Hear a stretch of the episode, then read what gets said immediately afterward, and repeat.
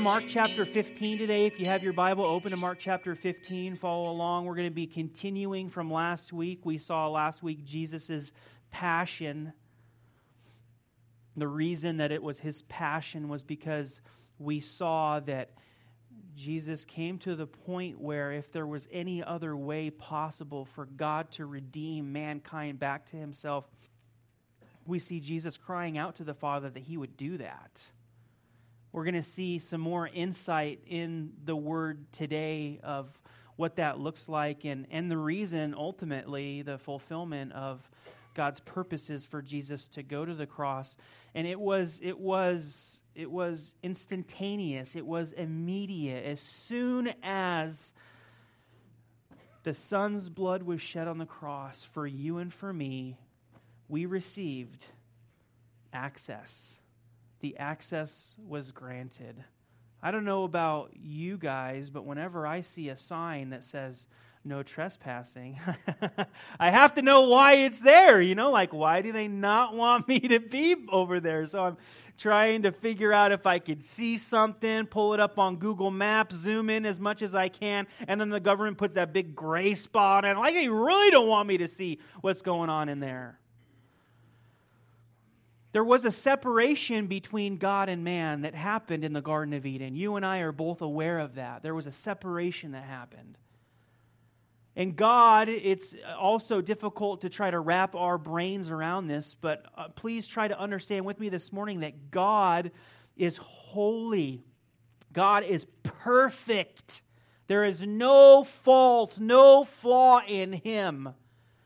And since the sin that entered into the world in the beginning, since it entered into the world, there was a, a, rift that happened, a breaking of relationship between God and man. That's not what God intended, it's not what He wanted. But this is the key for you and for me. This is how important human free will is.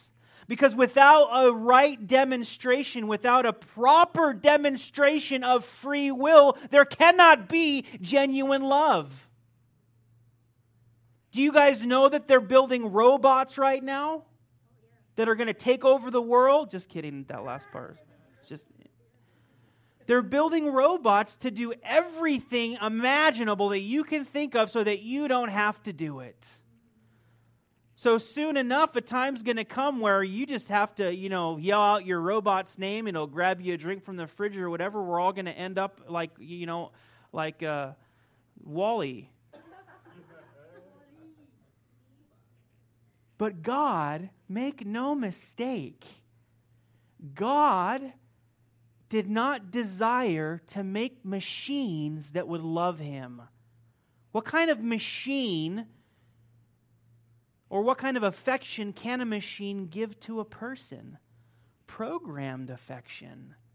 It's not true. It's not real. It's not genuine. When is the last time that you went to the ATM machine? Our favorite machine. Of course, it depends on what's on the other side, right? You know, linked to the ATM machine. But when's the last time that you went to an ATM machine and you put your card in and it said, Welcome, hello, how are you? And you said, I'm doing great. Thanks for asking. Wow, what a kind and courteous machine. And then it asks you some prompts and some questions, and you push its buttons. You put in your PIN code, and it says, What do you want? I know, 20 bucks, 100 bucks. What's the limit on this thing anyway, you know? I'll take 200 bucks and it spits out 200 bucks. You're like, this is take the $200 you put in your and you hug the machine. Oh, I love you, ATM machine. You're so obedient and worthy. Thank you so much. You don't even give it a second thought. You kick the thing as you're walking out the door. Do you know what that means? That means that that machine has no emotional relationship with you. It's not giving you money because it cares about you. It's doing what it was programmed to do. And if God programmed us like machines, then we wouldn't be worthy, our love wouldn't be worthy of Him. There has to be an opportunity, there has to be a chance, there has to be a relationship which is what I have with my wife. I don't want her to be pre-programmed pre-programmed to love me the way that I want her to. I want her to express it in her own way. And this is all demonstrated by Jesus' passion going to the cross, being obedient to the Father to give us access to the Father, which is exactly what happened the moment that Jesus died on the cross. We're going to see two things this morning that indicate that and show us how it happened immediately. Let's look at chapter 15, starting in verse 1. We'll pray before we begin. God, we thank you that you are passionate about us. We thank you for the picture that we saw of your son in the garden pleading with you. And ultimately, his obedience unto death meant that we could be reconciled to you. We could have a right relationship with you that isn't just for some day in the distant future when we die and we get to live with you for eternity, but it's every day like Jesse said, Lord, to pray without ceasing. We could be in your presence in every moment of every hour, of every day, in every week. Because of the access that your son Jesus gave us to you by his death, burial, and resurrection. Lord, we pray your word would impale us today would convict us, would move us, would teach us, and that we would respond in the same level of obedience that your son did. We love you. Teach us today in Jesus' name. Amen. Mark chapter 15. Immediately in the morning, the chief priests held a consultation with the elders and scribes and the whole council, and they bound Jesus and led him away and delivered him to Pilate. Then Pilate asked him, Are you the king of the Jews? He answered and said to him, It is as you say. And the chief priests accused him of many things, but he answered nothing. Then Pilate asked him again, saying, Do you answer nothing? See how many things they testify against you? But Jesus still answered nothing, so that Pilate marveled. Immediately in the morning, the chief priests held a consultation with the elders and scribes and the whole council. The unofficial trial happened the night before. They couldn't do anything. They weren't even supposed to have a trial with Jesus based on their own law the night before. They did anyway, and now they're expediting the next day to get him to Pilate, which was the Roman prefect or governor at that time. You see, the Jews had their rights taken away as the Romans were ruling over them. They were no longer allowed to live according uh, accordingly to their laws. They weren't even allowed to execute a criminal that they thought was in need of execution. They had to go through Rome, and Rome was the one that gave them the approval or denial. In fact, it was Rome that would convict and murder or give the death penalty to those who it was necessary. So here we see a transfer happening. The, the Sanhedrin, those 70 ruling elders that we talked about the last couple weeks, they see Jesus. They, they, they want to find him guilty, even though he's innocent, and now they're taking him to Pilate, the Roman governor, so that they can have him put to death. They're asking questions. Pilate is asking questions. He's hearing the testimony about Jesus, and he asks Jesus to respond. Look at he says here Are you the king of the Jews? He answered and said to him, It is as you say. Another way that we can say that today would be, You said it. Obviously, not with that tone of sarcasm, I should hope. I mean, if I was Jesus, just kidding. Don't ever say that. It is as you say.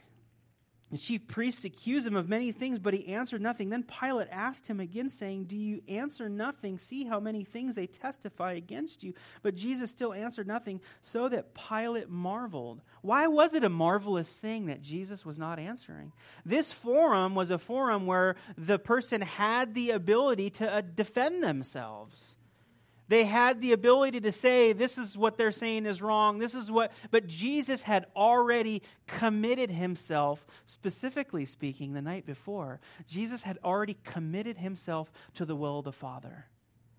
I find it, I find it interesting how we as, as a people, I don't know about you, but me, you know, naturally it seems, we, when somebody accuses us of something, the first thing we do is, is we try to defend ourselves. No, I didn't do that, or I didn't say this, or this was my intention, or, or that wasn't my intention, or whatever. And, there, and there's this, this trying to make it so that we're not found guilty. But for Jesus, it didn't matter. He was given over to the Father's will, to the obedience to his Father, and, and the purpose, the fulfillment of it, that will was for you and for me. Again, like we said before, it was for us. There was no defense by Jesus. He didn't need to defend himself, he was innocent. But he went for you and for me, and for that, not giving a defense, Pilate marveled. Pilate was an interesting ruler. He was known as a stubborn man, and he ruled uh, well. Um, he ruled in Judea at that time for 16 years. That was the longest amount of time that any Roman governor ruled over Judea out of the 14 in history that ruled. He ruled 16 years. He had a very interesting relationship with the Jews. We see in these verses, and also we're going to see in more verses as we read along, that they have an interesting back and forth kind of dialogue. It's known historically that, that Pilate did not like the Jews. he just lived there and had to govern them, right? He didn't care for them. In fact, he would do things to provoke them, but he was in a political position, so he had to be careful. This time during the Passover, tensions were very high.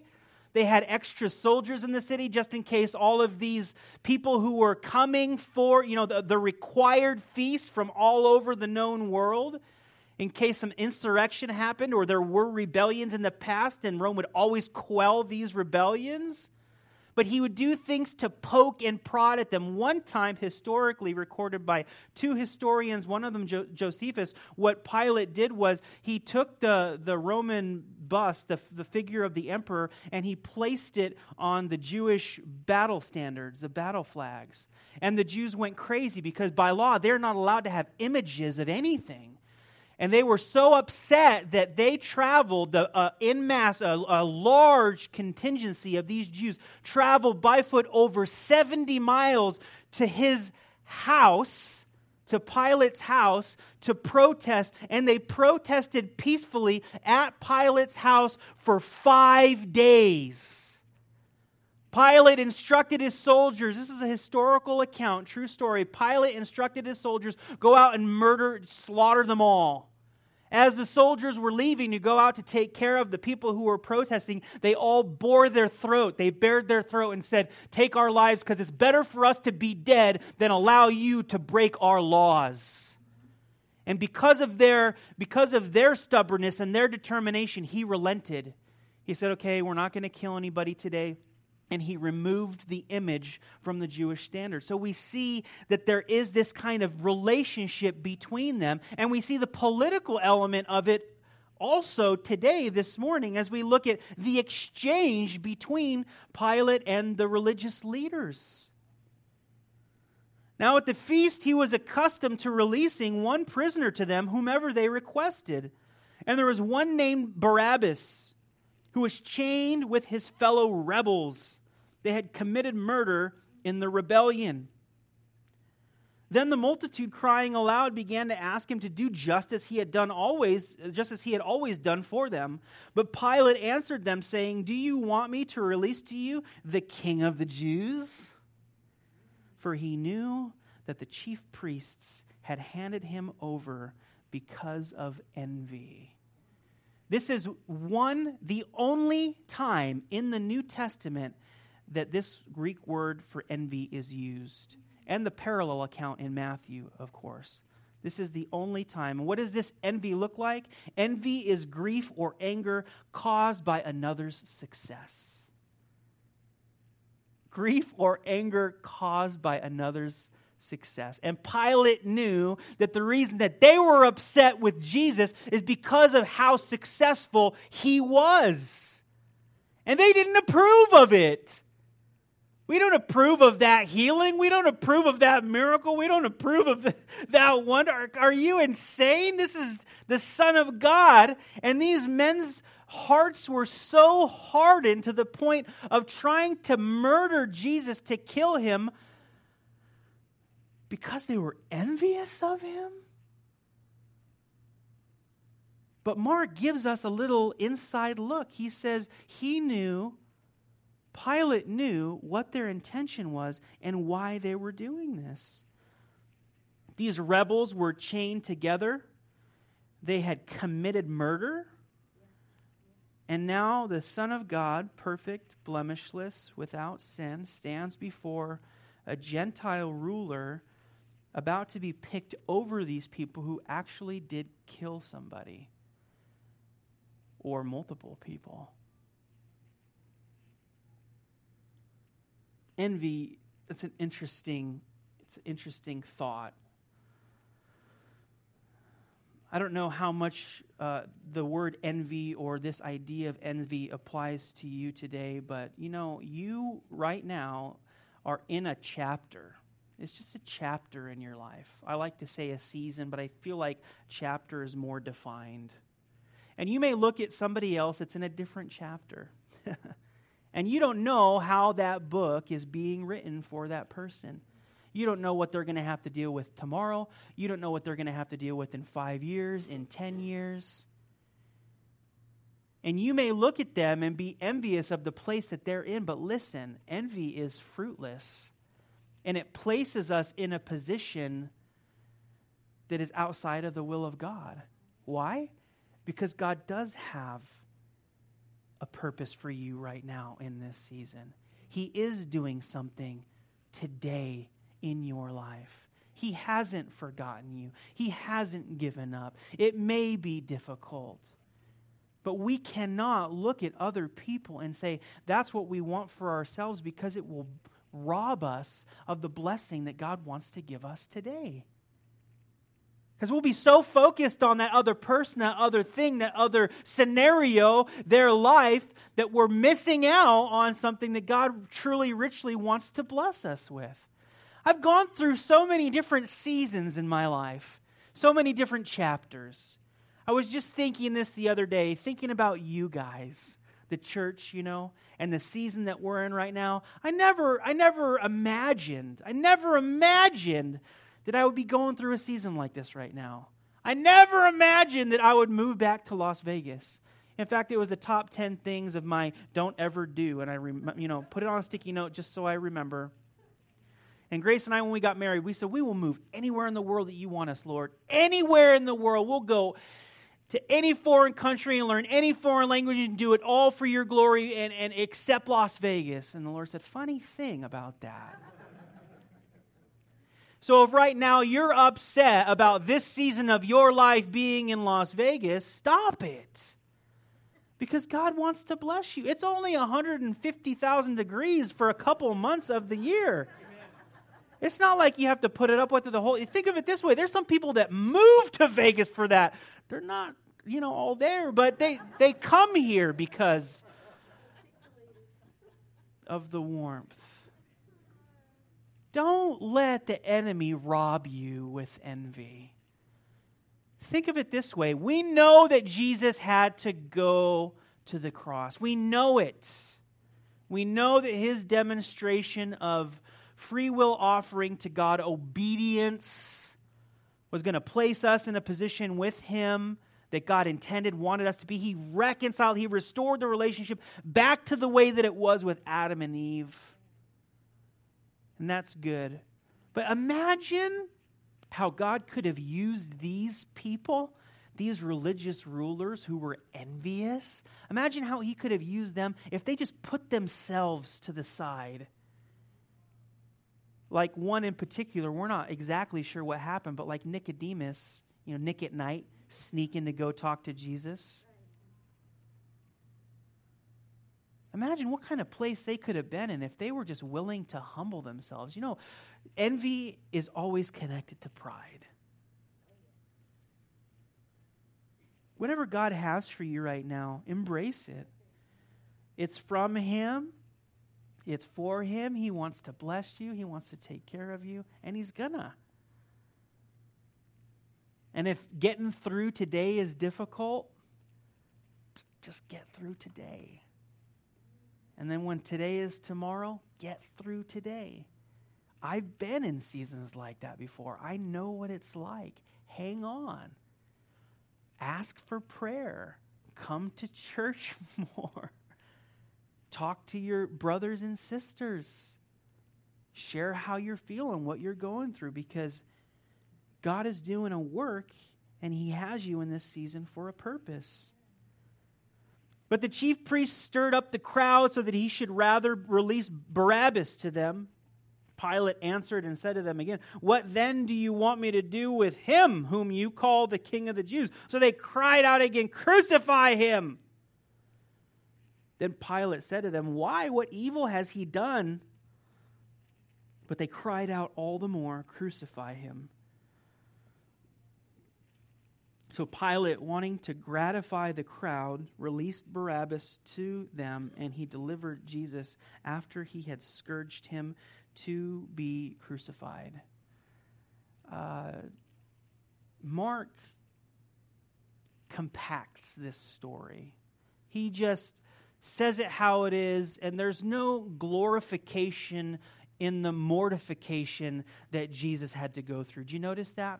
A lot of times when I hear a pastor or a Bible teacher teach these passages, they go through the gory, gruesome details about how the when, when you know they would they would flog them, they had little bits of metal or bone, and when they would whip them, it would rip the skin off, even to the point of ripping muscle off, so that you could see exposed.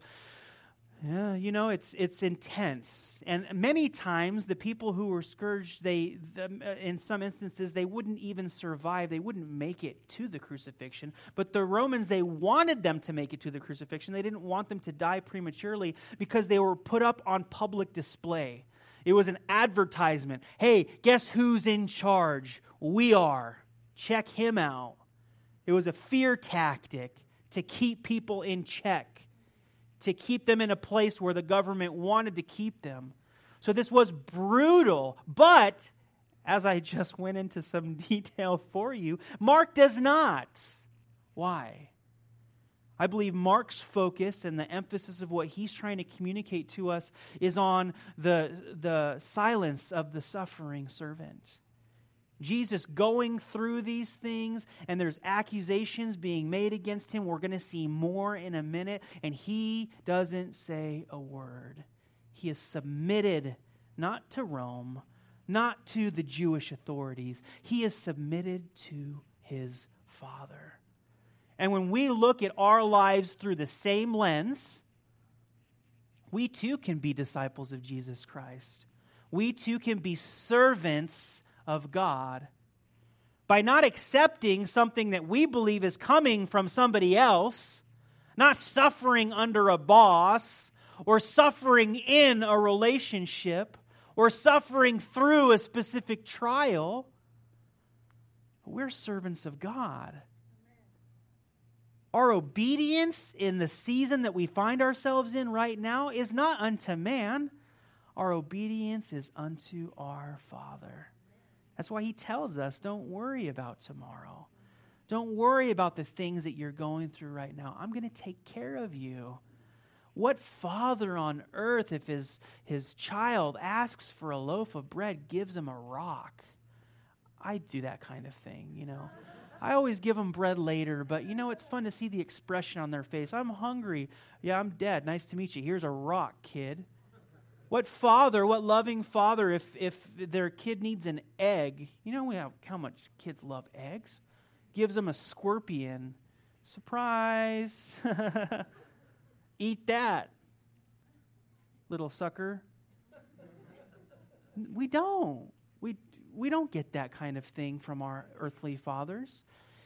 And if that is how our earthly fathers are, how much more our heavenly Father, when we ask Him, when we pray, when we seek Him, is He going to give us that particular scripture? The context is the Holy Spirit. I find myself, especially as I'm getting older, just, you know, just I'm generally speaking, as I'm growing up, uh, I find myself, that's the, one of the main prayers that I pray on a daily basis. Yes, the Holy Spirit has sealed me. Yes, He indwells me. Yes, it's on a permanent basis. But I cry out for more. God, please fill me with your Spirit. You know, I think the word filling is a deceiving word in the sense that there's it's indicative that there's a leaking out. So if the Holy Spirit is if filled, we are filled with the Holy Spirit, but then He has to fill us again. Like, where's it going? Something's happening to it. But that's not really the, the, the term. That's not really the word. Really, the word better translated is empower. Empower me with the Holy Spirit so that my life is influenced by your Spirit. My ears are open, my eyes are open. I'm willing to be used as a person that doesn't just call themselves a Christian, but has a relationship with Almighty, eternal God. Fill me with your Spirit. You ask God, He will fill you. He will take care of you. He'll allow you, He'll help you to get through the things that you have to get through today. And He says, Don't worry about tomorrow. Interesting also, verses 13 and 14, the crowd are crying out to crucify Jesus, an innocent man. The crowd is fickle some people believe, and I don't know if I believe this, okay? I, you know, I, it's just hard to put yourself in that position. Some people believe that some of the same people who hailed Jesus in his triumphal entry are the same people here in the crowd that are calling for his crucifixion. One way or the other, we don't see anybody standing up to Jesus' defense. This is something that kind of blows my mind. We're removed. We don't understand what it was like. It was different, right? But here we have a man that literally people saw him raise people from the dead. People saw a crippled hand that had been crippled from birth. They saw it straighten out. They saw the deaf receive hearing. They saw the blind receive sight. They saw the power of God on display to a degree that they had not seen since Exodus. The power of God. And nobody has anything to say. It blows my mind. I don't know why, other than I know God wanted Jesus to go to the cross. Nay, God needed Jesus to go to the cross so that we could be reconciled to Him. Over and over and over again, we see that that's the core, that's the heart of the gospel of Jesus Christ.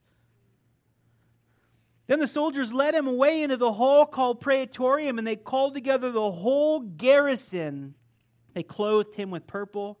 They twisted a crown of thorns, put it on his head, began to salute him. Hail, King of the Jews! Then they struck him on the head with a reed and spat on him, and bowing the knee, they worshipped him.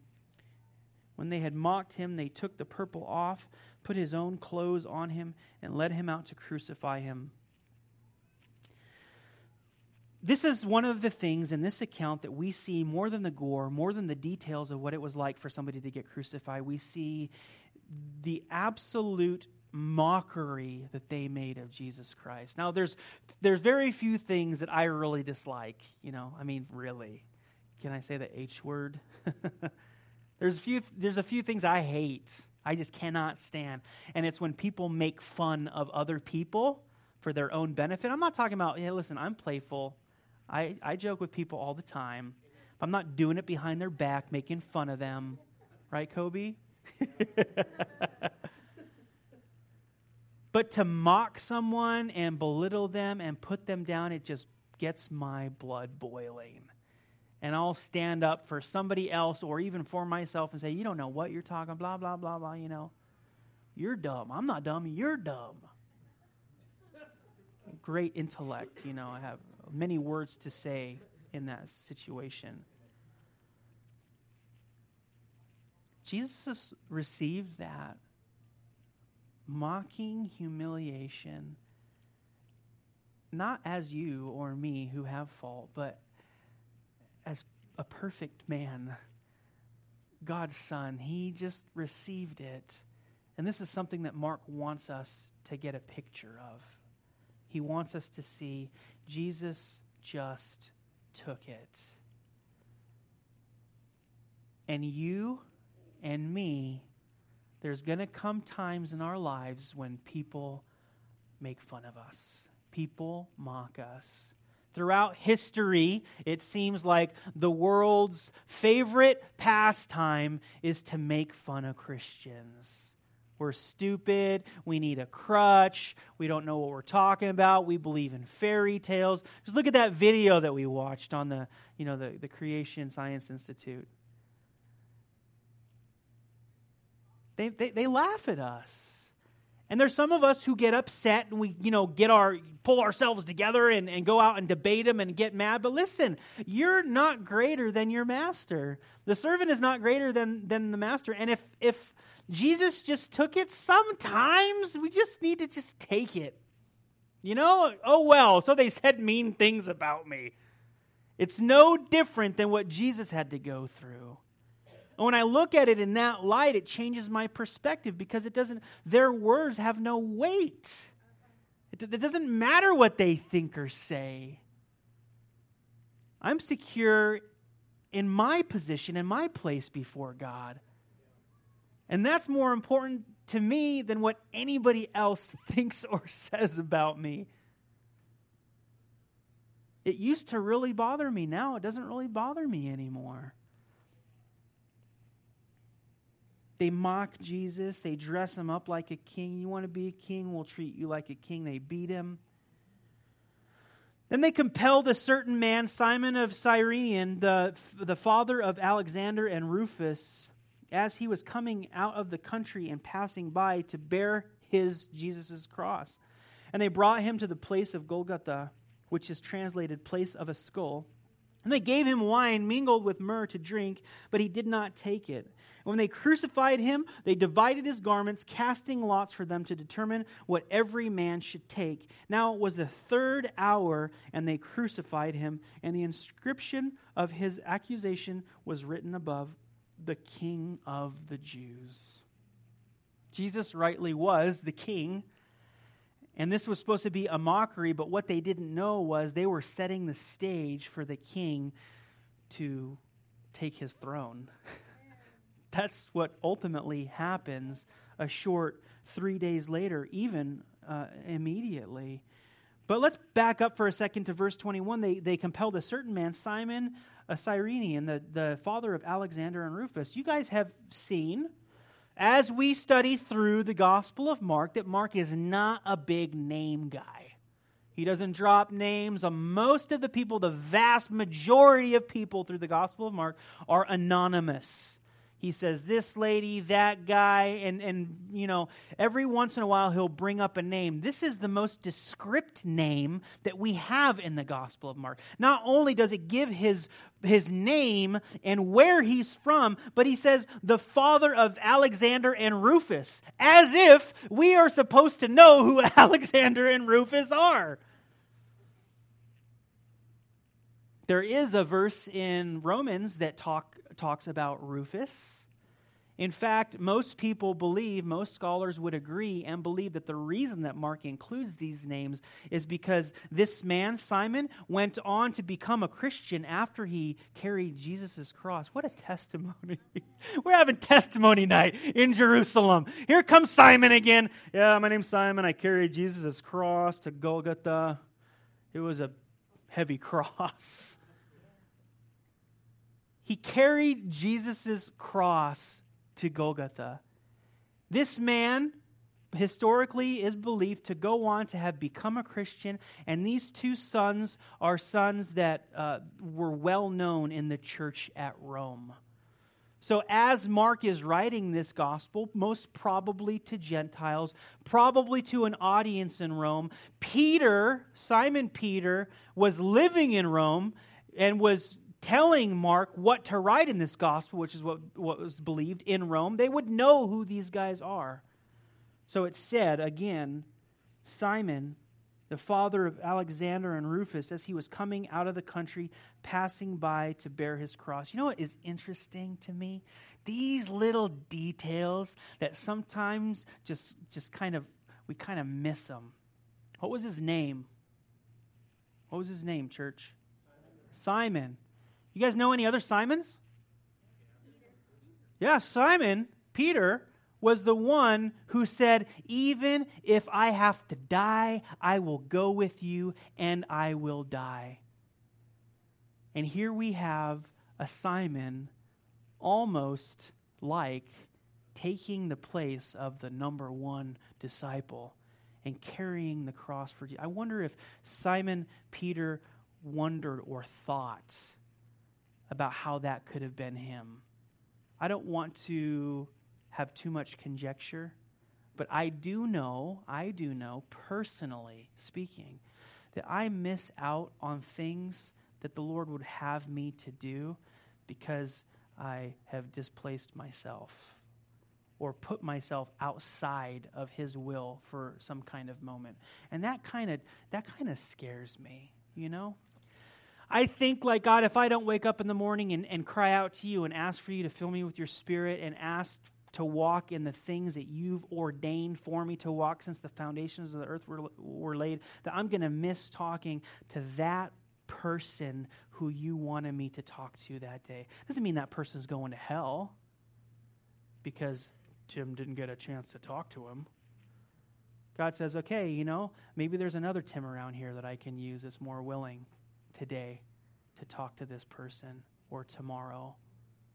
I don't know if you guys have those kind of conversations or thoughts with yourself, but I think they're healthy. They're not supposed to be condemning. That's the enemy if it's if it's condemnation. That's not from the Lord. But ask yourself, God, am I missing opportunity to serve you? Am I missing opportunity to carry and bear my own cross, which was your cross first? Because I'm doing my own thing? Because I don't want to do my own thing, Lord. I want to do your thing. And here's the thing you can write this down if you want, right, Kobe? You got it? Whatever God's purpose for you in today, whatever His purpose for you in today, it's far, far better than what your plans are for yourself. And I cannot say that any more emphatically. But here's the reality when we choose to walk in our will versus the Father's will, we miss out every single time. It's not just maybe I'm going to miss out. It's not maybe it's it's going to be, you know, a little more fun than what I wanted to do. Every single time we choose to do what our will is as opposed to our Father in heaven's will, we miss out on life. We miss out on His goodness. We miss out on His provision. And you know, one of the first things I thought as I was reading this, getting ready for today, I'm like, you know, Jesus was, you know, this was His humanity. He couldn't carry the cross. You know, have you ever seen those pictures? I, I hope you haven't because they're kind of disturbing, but there's these artist renditions of Jesus, like as a bodybuilder, and he's all ripped, you know, carrying the cross. He can take on the weight of the world. Jesus fell and couldn't carry the cross all the way to Golgotha. And somebody else had to help him get there because this is a picture of Jesus' humanity. He was beaten almost to the point of death before he was going to go hang on the cross. And this man was in a position where he could pick up his purpose was demonstrated. And he would have that testimony for the rest of his life. I think that it's a cool testimony. What if Simon decided to go a different route that day? What if Simon got in a fight with his wife on the way out and decided to, you know, go down and hang out with the boys before he went, you know, on his journey to, to go back to where he had come from? What if he was in the, whatever? What if he wasn't there? Somebody would have been picked to do that thing that gives him notoriety in the Word of God for all eternity. You know how many years people have read that verse? You know how many years people have read that name? You see the testimony that God gave to that man? You see the testimony that God gave to that family? Their sons were even involved in the early church. What a testimony. God, I want to be involved with what you're doing right now. I don't want to get caught up in what I want to do or what I think is cool because it's really not. Definitely not as much as what you have for me. With him, they also crucified two robbers, one in his right, verse 27, and the other on his left. So the scripture was fulfilled, which says, And he was numbered with the transgressors. You know what that means? That Jesus was put with these criminals, and he was numbered as one of them. The Son of God. And those who passed by blasphemed him, wagging their heads and saying, Aha, you who destroy the temple and build it in three days, save yourself and come down from the cross. You want me to come down off this cross? I will pull this cross over on the side of the road and I will show you who I really am. Do you not believe me when I say stop fighting, that I'm not going to do this, or stop saying these things? Like Jesus shows perfect restraint. They're blaspheming him on the cross. They're mocking him. They're making fun of him. They're wagging their heads. You who said you could destroy the temple in three days, save yourself now. Save yourself now? Jesus submitted to the Father Likewise, the chief priests also mocking among themselves with the scribes said, He saved others, himself he cannot save. That is the most ridiculous thing I've ever read in my life. Are you kidding me? Are you kidding me? Jesus Christ is raising people from the dead. He's healing them of their infirmities. They're seeing things that they've never seen before. And they're making fun of him on the cross by saying he saved others. Maybe he can save himself. That is ridiculous. That is ridiculous. What, what place does somebody's heart have to be that they mock the power of God when it was displayed to them and make fun of him while he's being crucified? They did not get the picture, did they? They didn't get them out. I've seriously, maybe you guys are thinking, dude, he's overreacting. No, but this is this is re, this is redonkulous. You know what that means? That's beyond ridiculous. He saved others but he cannot save himself. And it breaks my heart at the same time that as Jesus was hanging on the cross, he was hearing these things that they were saying. What was he thinking? You know what I think? And I don't think I'm too far off. I'm sure he was thinking, yes, and I'm doing it for you. He was doing it for those very people who were wagging their head and spitting on him and mocking him, the whole time knowing, I'm doing this for you. My motivation is to do things for myself. My motivation is to do things for my family, is to do things for people that I like, that I care about. Here's the ultimate demonstration of Jesus submitting himself to the worst known form of torture in that day, not for a selfish reason, but for others, for you. That puts the gospel in perspective for me. He saved others, himself he cannot save. Let the Christ, the King of Israel, descend now from the cross that we may see and believe. I just want to smack somebody. Even those who were crucified with him reviled him. Jesus was completely abandoned to the utmost, to the point now we see in the next few verses. Now, when the sixth hour had come, there was darkness over the whole land until the ninth hour. And at the ninth hour, Jesus cried out with a loud voice, saying, Eloi, Eloi, Lama Sabachthani, which is translated, My God, my God, why have you forsaken me? In this moment, Jesus feels the entirety of desertion to the point where he is taking upon himself the weight of the uh, entire world's sin. Everybody, every known sin imaginable. Jesus is taking that upon himself to the point where even God the Father, it is said, had to look away for even a brief moment. That's how serious sin is. And we think it's not that big of a deal. it's just a little white lie. It's the IRS. Who likes them anyway?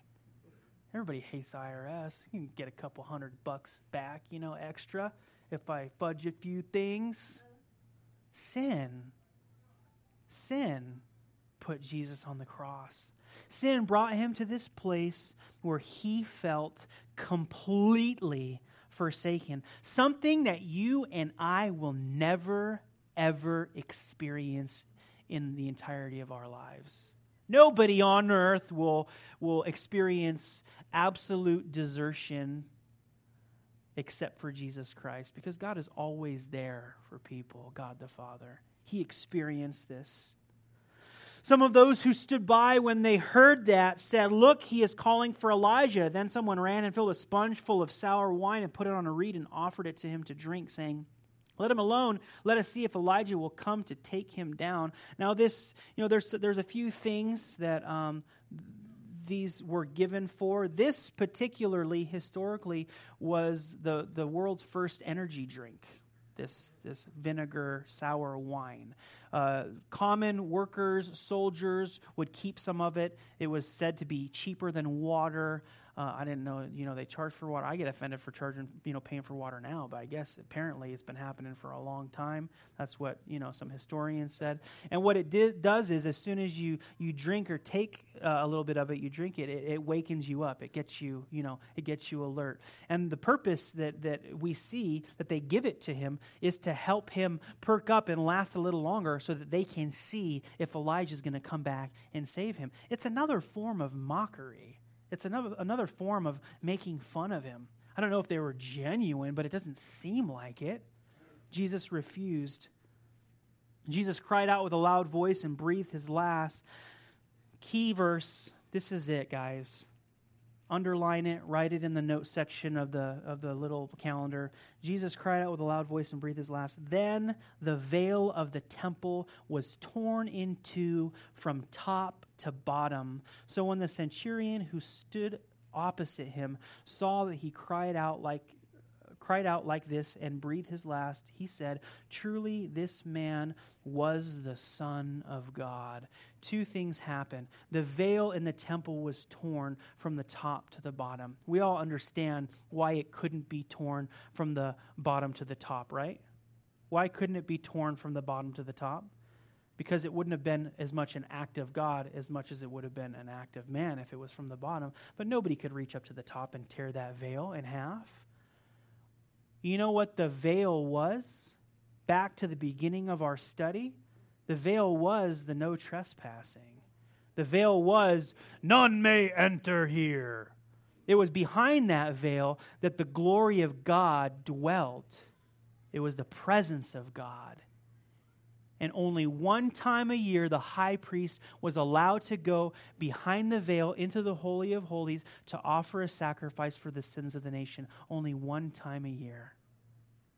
And even then, you know, if you studied through Leviticus with us a few months ago on Wednesday nights, even then, they would tie a rope around the high priest's uh, ankle and they would attach bells to it so they could hear him entering into the holy place. And if the bells stopped, they knew that the high priest had hidden sin, that he was struck dead in the presence of God, and they had the rope to pull his body out so nobody else went in. This is the area where God says, From now on, because of the death of my son, everyone in the world has access.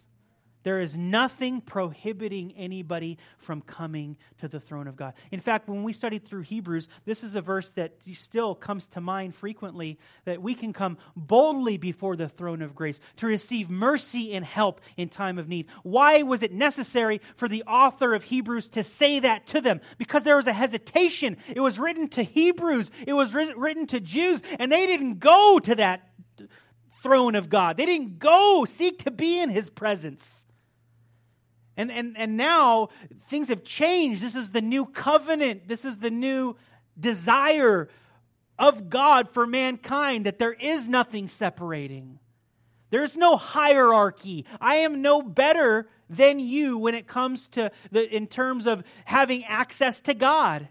In fact, you can have greater access to God than I have. It's just a matter of taking advantage of it and doing it. In fact, I'm, I'm pretty sure that some of you do have more frequent access to God than I do. God opened it up for everybody. says there's nothing separating me from the people of the world because of the sacrifice of my son.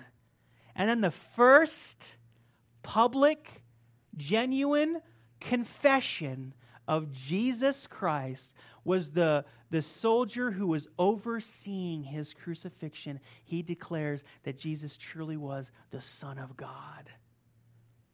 Historically speaking, again, we have secular historians that have recorded in the middle of the day, at this particular time when Jesus, it says the whole earth turned black, that it became black as night and the stars appeared in the middle of the day.